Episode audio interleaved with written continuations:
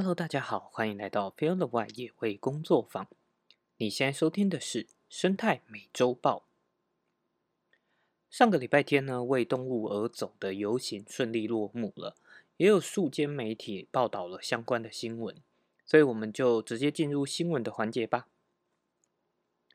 为野生动物而走，欲正视游荡犬猫威胁。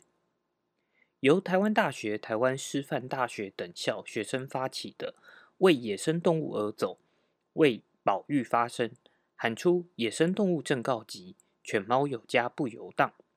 现场中华鸟会、猛禽研究会、石虎保育协会、蜻蜓学会等多个保育团体也都到场支持。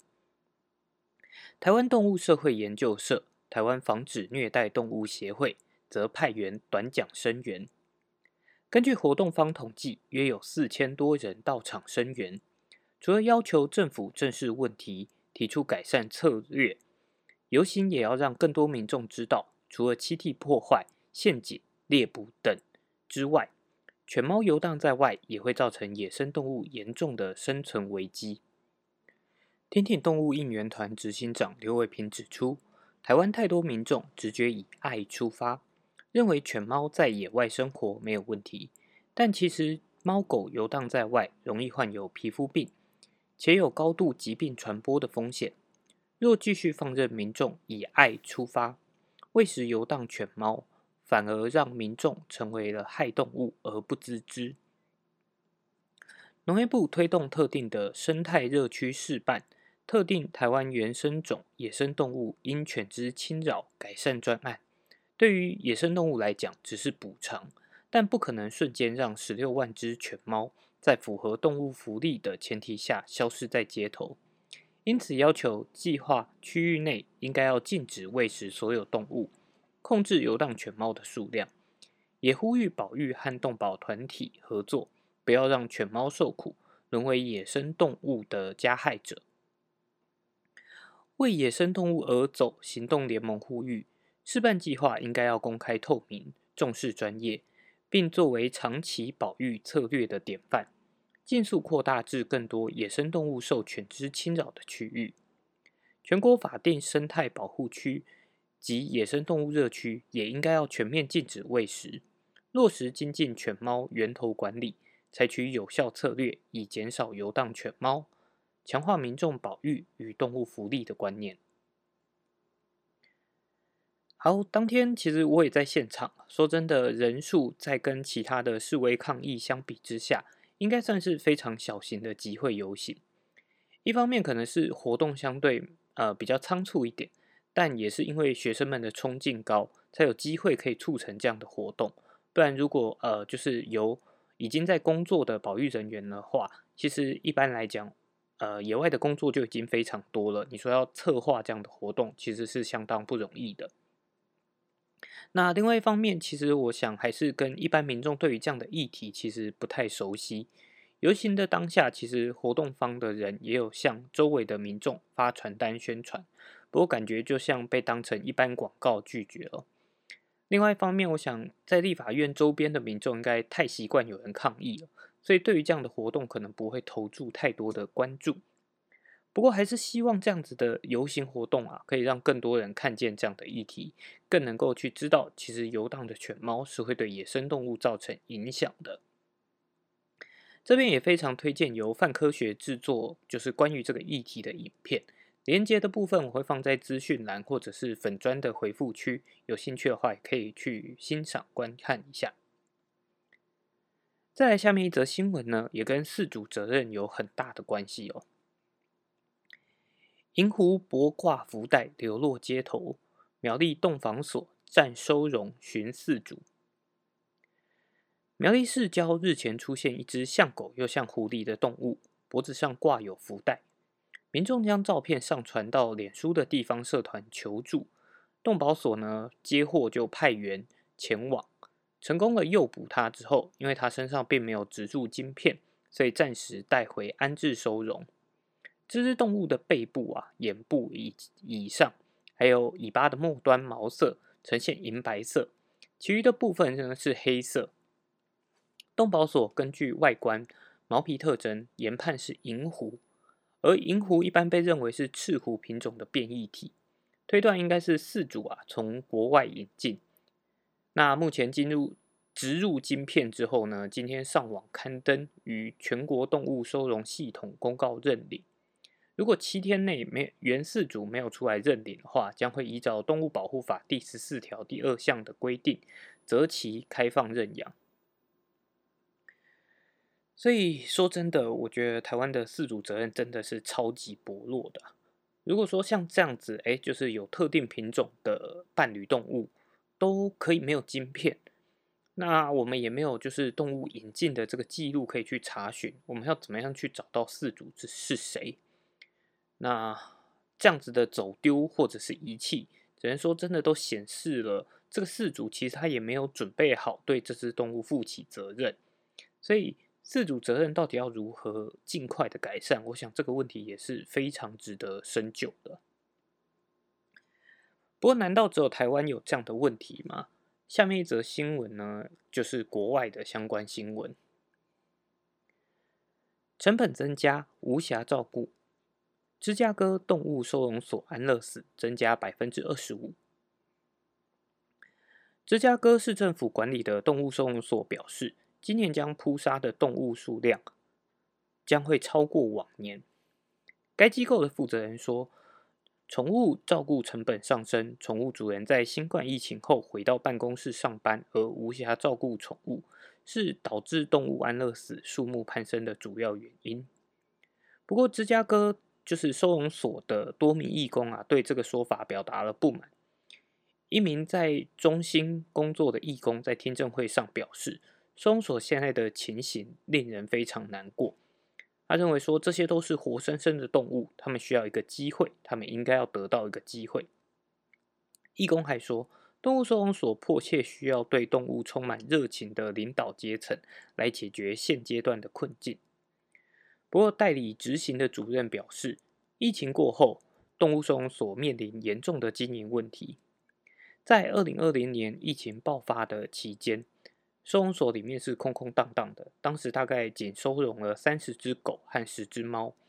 不过疫情过后，大家都回去上班了，人们似乎也没有时间来照顾宠物，而且也不再来前往领养宠物。这样的情况下，收容所也陷入了困境。根据芝加哥动物收容所的数据，今年到现在已经就是对动物安乐死的数量已经比去年同期增加了 24.5%， 而且超过了2021年跟2022年疫情期间的总和。那这些到9月30号为止，已经有1502只动物被施予安乐死，其中大部分是狗。而今年收容所共收容的动物呢，有9427只。上面所叙述的数字不包括宠物主人要求实施安乐死或者处理的动物。收容所收容的数量呢，已经标志疫情前的新高。2020年收容所的动物数量为9814只，而在接下来的2年内，收容数量猛增了 18.8%， 而且今年还在继续增加。他表示，全美各地的动物收容所目前都面临着一系列的挑战，这是由于包括经济衰退等多种因素造成的。此外，芝加哥动物看护与控制中心还得解决成本上升的问题，包含了食物、兽医护理及其他用品的价格都大幅上升。所以面对动物的问题我想并不是地区性而已。我们如何好好的来面对动物，而不是在像疫情期间需要动物陪伴就领养动物，而当疫情过后，因为工作的关系就又将动物遗弃，这其实真的是很大的问题哦。包含了收容机构需要负担的成本，到底应该是要让饲主负责，还是怎么样呢？之前其实也有聊到过相关的就是问题。如果说把动物送到收容所，就是有点算是弃养的话，是不是应该要收取更高的费用，让饲主来负起这个遗弃的责任？不过如果当这个费用定得太高，就可能导致饲主去随意的遗弃，但过低的费用呢，可能又会让饲主的责任心降低，所以两者似乎都不是一个完美的解放了。那我想，如何让饲主在饲养前就意识到养这个动物的责任，可能是最有效的，但同时也是最不容易达到的部分吧。而除了在台湾呢，最近在中国也有跟游荡犬只有关的议题哦。四川女童被狗咬伤，中国多地大肆抓捕猫狗，引侧目。四川成都一名2岁的女童在16号，她是在社区内被一只当时无人看管的挪威纳犬咬成重伤，那截至目前呢，都还在加护病房救治。目前似乎还未脱离险境。在这个事件被媒体报道之后，中国多地宣布加强对辖内的犬猫的管理，那并对民众圈养的宠物狗也进行清查。一些地区并对未拴绳遛狗等违规行为展开了强力的取缔，同时多地呢也对流浪猫犬沿街展开强力抓捕。但在执行这些措施的时候呢，一些偏差的现象也大举的出笼。根据中国及海外消息、网络讯息及流露画面，许多地方除了大肆的抓捕流浪犬之外，重庆对外经贸学院的一只流浪狗17号因为追赶学生被保全人员驱赶抓捕并打死，引发学生的强烈不满。同时，在辽宁的广告职业学院，一名保全人员也将一只流浪狗抓捕后吊死，同样也引起了众怒。事后，这2名保全呢，分别被停职及解雇。但还有更夸张的，四川省乐山市市中区的王河小区内，18号疑似有多名居委员人员强行闯入民宅内，将民众饲养的宠物狗强行拉出家门，视为流浪狗抓捕，手段粗暴，在网络上引起众怒及强烈质疑。而在浙江省杭州市钱塘区的云上学府，一名房东20号强行闯入租客住处，将2只合法登记的宠物狗打死并分尸。租户向警方报案，却被拒绝立案，理由是条件不充分。另外一方面，澎湃新闻报道，江苏省张家港市民众日前赫然发现，当地一处墓地囤放着许多箱被囚禁的猫咪，并发出哀嚎及呜咽声。经守后多日，民众拦截运走这些猫咪的卡车并举报，一举救出了1000多只猫咪，免除被宰杀的命运。然而，有网友直指，同一时间隐藏在中国各地的虐猫狂，近日却有重新作案的趋势。针对这些猫狗被虐杀的事件，有许多艺人发声呼吁抢救猫狗们，也有民众在北京地铁站人潮众多的出口前，高举印有猫狗图案的标语牌，呼吁中国社会反虐待动物，愿所有生命都能被尊重，并要求制定反虐待动物法，引起不少路人围观。在网络上也获得了众多的点赞。不过，中国网络上也有部分网友对于保护动物的呼声不以为然，直指这些保护动物人士为什么不为女童发声。也有人说，请艺人和这些爱心人士先捐钱，先正养，再来谈保护动物。只能说这一切呢，都跟过去台湾遇到的状况有那么几分的相似。虐杀动物当然是完全不可被接受的，不过不当的饲养而去影响到他人也是不对的，包含在最一开始就是这个无人看管的挪威纳犬，以及导致犬只游荡的弃养或者是喂养。那在中国这样集权的国家之下，动物管理似乎也不是一下子就能解决的问题。那么台湾要怎么样面对民众的情感面跟实际执行面的状况，想必又会更加的困难哦。而刚刚前面一则新闻提到，在饲养前去意识到饲养动物并不容易，它这个议题啊，其实影响的层面真的非常的广。下面一则新闻呢是：尘爆环境不佳，养成皮包骨，袭台南麻豆鳄鱼王小河，病逝厦门。海基会证实非常难过。过去在台南相当知名的麻豆鳄鱼王生态农场的动物明星湾鳄小河，号称是全球最大纯圈养的鳄鱼。海基会在26日证实小河因为健康的因素离世了。根据公开资料，小河是在1982年被麻豆鳄鱼王原先的管理员邱喜和从新加坡进口来台。当年体长只有30公分，在园长的照料之下快速增长，身长长到近6公尺，体重超过750公斤。然而当时因为违反了动物保护法，加上农场无法取得合适的执照，小河被送往了厦门的野生动物园。去年却传出了饲养环境不佳，遭民众投掷石块，导致伤痕累累等情况。中国爬虫爱好者爬行天下曾特别制作影片指出，雄性的湾鳄在正常情况下身体浑圆，躯干粗壮，小河却明显骨瘦，脊椎突出，整只鳄鱼都像泄了气的气球一般。海基会也指出，在今年4月开始呢，就陆续接获民众的陈情，希望能够改善小河在厦门的饲养环境。对此，海基会也立刻发函到海协会，希望中方相关人员了解情况，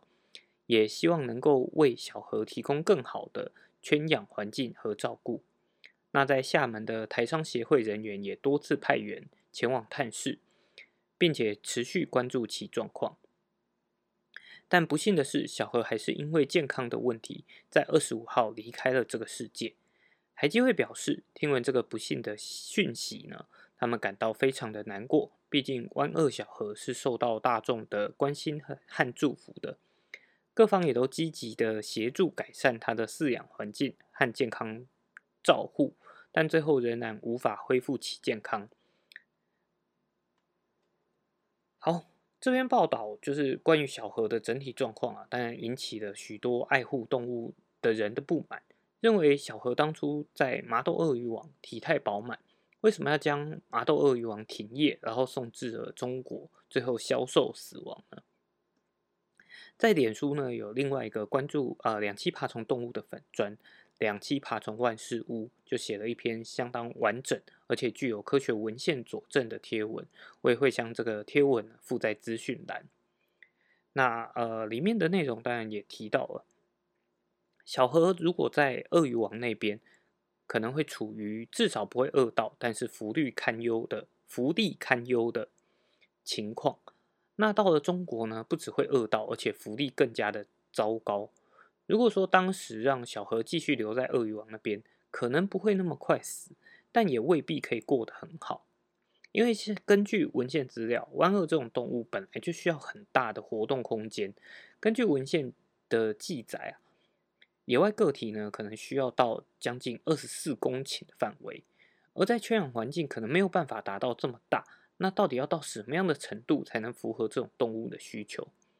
而当时在麻豆鳄鱼王那边，小河的体态是相当的肥胖的。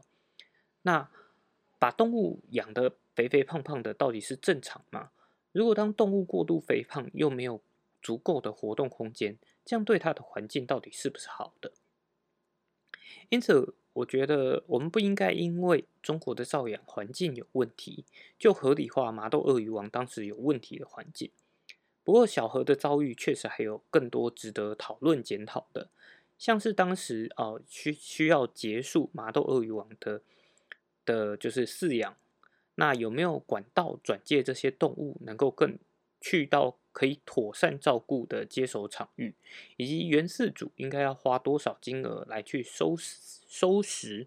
自己饲养不当的后果，而不是转向就利用大家的税金来做完这件事情哦。好，所以我想这个礼拜的新闻其实都很就是不断的重复的重要在表达这个饲主责任以及源头管理两个层面，有超多的问题需要解决啊。不过同时还是得提醒，野生动物并没有一个10年可以等待，所以在外面的游荡犬只遗弃也是刻不容缓的议题。那如果希望大家有听这个节目的话呢，也可以两个议题都同时投注关心，并且同时去支持。好，那除了源头管理、游荡一致之外啊，其实公部门人员的专业程度也是非常重要的哦。下面一则新闻就跟这个有关。水鹿闯进我家，父下怕案，他们来了直接杀死，父目睹崩溃。台中龙井一处三合院遭到一头水鹿闯入。好，这边要先改正一下，就是它其实并不是水鹿，而是梅花鹿，所以后面的新闻内容都直接改用梅花鹿。民众惊吓之际，赶快打119报案，那后转了1999市民服务专线。报案的妇人说，当下真的有人来了，但未使用麻醉枪的抓捕过程，直接把梅花鹿杀死带走。照片中捕捉的人并没有穿上防疫所的等相关的制服，疑似将白色的绳索套在鹿角上拉扯。妇人说，他们说我们台中市没有麻醉针这种配备，好像用刀刺它，地上还有一滩血。派这两个不知道哪里来的，什么设备都没有，鹿被杀掉就带走了。目睹这一幕的妇人呢，感到难过又不解，原本活蹦乱跳的梅花鹿在自家丧命。他将这个过程泼上网，也引起了网友热议。事后农业局也解释，农业局接获了梅花鹿在路上游荡，外包厂商前往现场抓梅花鹿的时候，发现它身上有多处外伤，初步研判可能被野狗加拳咬，强调没有杀害梅花鹿。在抓捕的过程中，梅花鹿自己死亡的。好，虽然农业局的说辞呢是抓捕的过程中梅花鹿就自然死亡，但外包厂商的衣着及处理方式都让民众感到极度的不专业哦。那梅花鹿闯入民宅其实确实是不常见的事情，因为现有的野外族群的梅花鹿啊，大多数都是过去养鹿场逸逃的，那接着在野外自行繁殖而形成的野化鹿，所以就是对于地方政府外包处理野生动物事宜的厂商，或许在过去真的没有处理过相关的案例，但如果是合格的厂商，应该也要有基本的知识，在接获通报的第一时间知道说是鹿只之后，就应该要去向更具有野生专业的单位请教，了解说应该要如何来抓捕这种动物，并且应该也要联系有合作经验的兽医来进行麻醉，而不是用这种粗暴的方式来处置哦。那这样子的情形其实跟当时狒狒逃脱桃园的动保处对于这样的事情其实是完全没有概念，也是有相关的。所以也希望这样的事件可以让中央以及各地地方政府更开始来重视这些动物处理人员的专业度，不仅仅是为了动物好，也是为了工作人员的安危哦。那为什么提到工作人员的安危呢？因为这周还有另外一则新闻啊，野生动物饲养场员工倒卧血泊中送医不治，全身多处伤口，疑似遭鹿攻击。日本呢又传出了动物攻击饲育员致死的意外，在板根县饭南町的一处野生动物饲养场内，一名男子被发现倒在地上，全身受伤，经送往医院后确认死亡。那死者是岛根县山地研究中心的职员藤原悟。根据警方表示，当地时间25日中午刚过，一名同事发现负责喂养动物的藤原倒在地上，立刻就拨打了110报案。藤原被发现仰躺在笼子里，衣服遭撕裂，全身多处伤口，血流不止。虽然他被紧急送往医院，但大约在抢救2个小时后，还是不幸身亡。报道指出，藤原悟主要负责饲养梅花鹿、浣熊、田鼠等动物。他遭袭的笼子里养着一只长角的雄性梅花鹿，警方怀疑他可能是遭到了鹿只攻击，目前正在调查确切死因。那近日日本旅船饲育员遭到动物攻击的意外，像上个月29号，日本福岛县二本松市的东北野生动物园也发生了饲育员遭到狮子攻击，送医后不治的事故。那在这个月的17号，大阪天王寺动物园的黑猩猩逃脱过程中兽医遭到咬伤，造成脸部受伤。好，在这则新闻里面啊，所以我们就应该说凶手可能就是这只梅花鹿啊。所以即便是平时温顺的草食动物，也是有相当的危险性存在的。那包含了当然在日本的这些案例啊，就应该要去思考的是如何提升饲育员的一些防备措施，以及在整个场域如何去改善，让人跟动物应该不要有这种接触的风险哦。这又是另外一个议题。不过同时也可以拉回来到跟动物接触有关的工作人员都应该要具备相关的知识以及防备，这是相当重要的。所以再拉回饲主责任的部分，其实在动物园引进这些动物的时候也应该要有这个责任存在，就是知道说这些动物可能造成哪些影响，以及它有哪些危险性存在。那照养的人员当然也要有相关的知识，才能够确定说，哎，你是有办法来照顾这些动物的。好，讲了这么多跟动物有关啊，饲主责任有关的新闻，这个礼拜最后的一则新闻就相对比较轻松啦。林业署旅展推51条森林行程，深度体验自然生态文化。2023年台北国际旅展将于11月3号到6号在南港展览馆登场。农业部林业及自然保育署今年国家森林馆以森林疗愈、永续旅游、动物探索、文化之旅为核心，携手策盟旅行社推出51条友善永续旅行，为旅客创造深刻品味自然生态与文化体验的行程。林业保育署指出，观光产业复苏之际，与旅游业者合作推出51条友善永续优惠行程，包括民众可以在星空熠熠的大雪山国家森林游乐区夜观白面鼯鼠的可爱姿态，家贫如潮的阿里山曙光漫游，季节限定的大农大富赏枫2日游，及适合全家同游的阿里山林铁枫红列车等，邀请旅人预约一趟深度森林体验。林业保育署表示，台湾超过60%土地为森林所覆盖，得天独厚的丰沛雨水赋予了这座岛屿独特的生物栖息环境和多样的生态资源。各地区分署运用独特的山林生态与文化，让艺术走入山林，推出了35款森林游乐区专属纪念品。展览期间呢，也安排了2场山林达人的分享。11月4号将由森林系夫妻档阿泰与呆呆分享山林活动知识。11月5日邀请走在台湾脊梁上的男人导演麦觉明分享台湾大山土地和动物温暖细腻的感动故事。